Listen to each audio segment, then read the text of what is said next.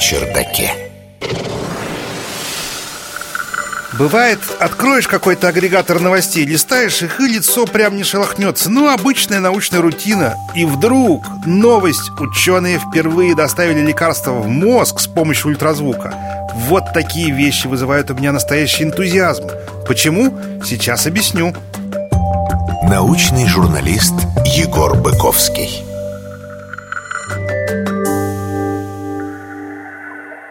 Прямо посреди нашего тела, ближе к его верхней части, есть надежнейшая граница с бдительными пограничниками. Она выполняет очень важную роль, но иногда эта роль отрицательная. Заинтриговал? Давайте по порядку.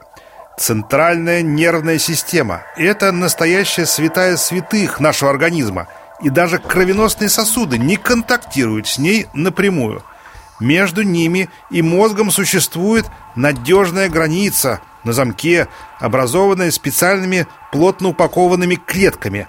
Этот гематоэнцефалический барьер, или ГЭБ, надежно защищает центральную нервную систему от микробов и токсинов, которые могут циркулировать в крови. Да что там могут? Циркулируют.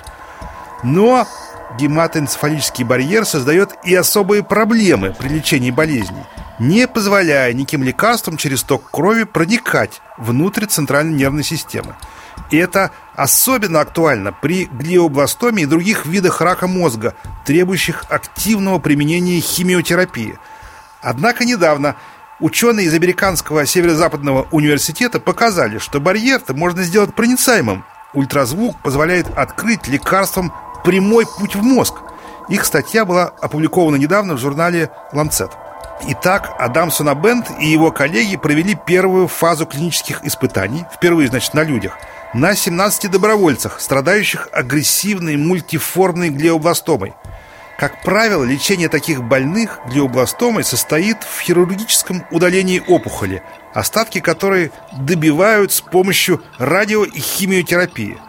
При этом приходится использовать не самые эффективные препараты – лишь бы они хоть как-то проникали сквозь гематоэнцефалический барьер.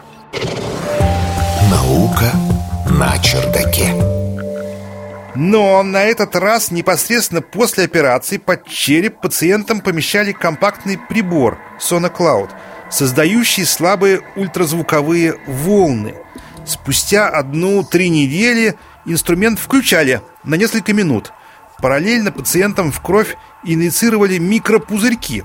Как только пузырьки достигали области действия ультразвука, они начинали вибрировать и механически раздвигали плотные слои гематоэнцефалического барьера. Пациентам давали карбоплатин или паклитоксел.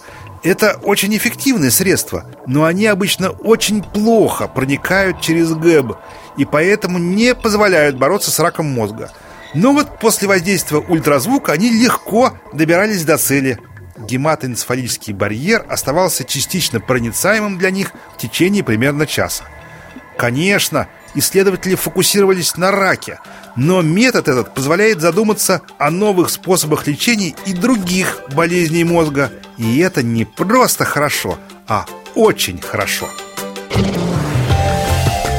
Наука на чердаке.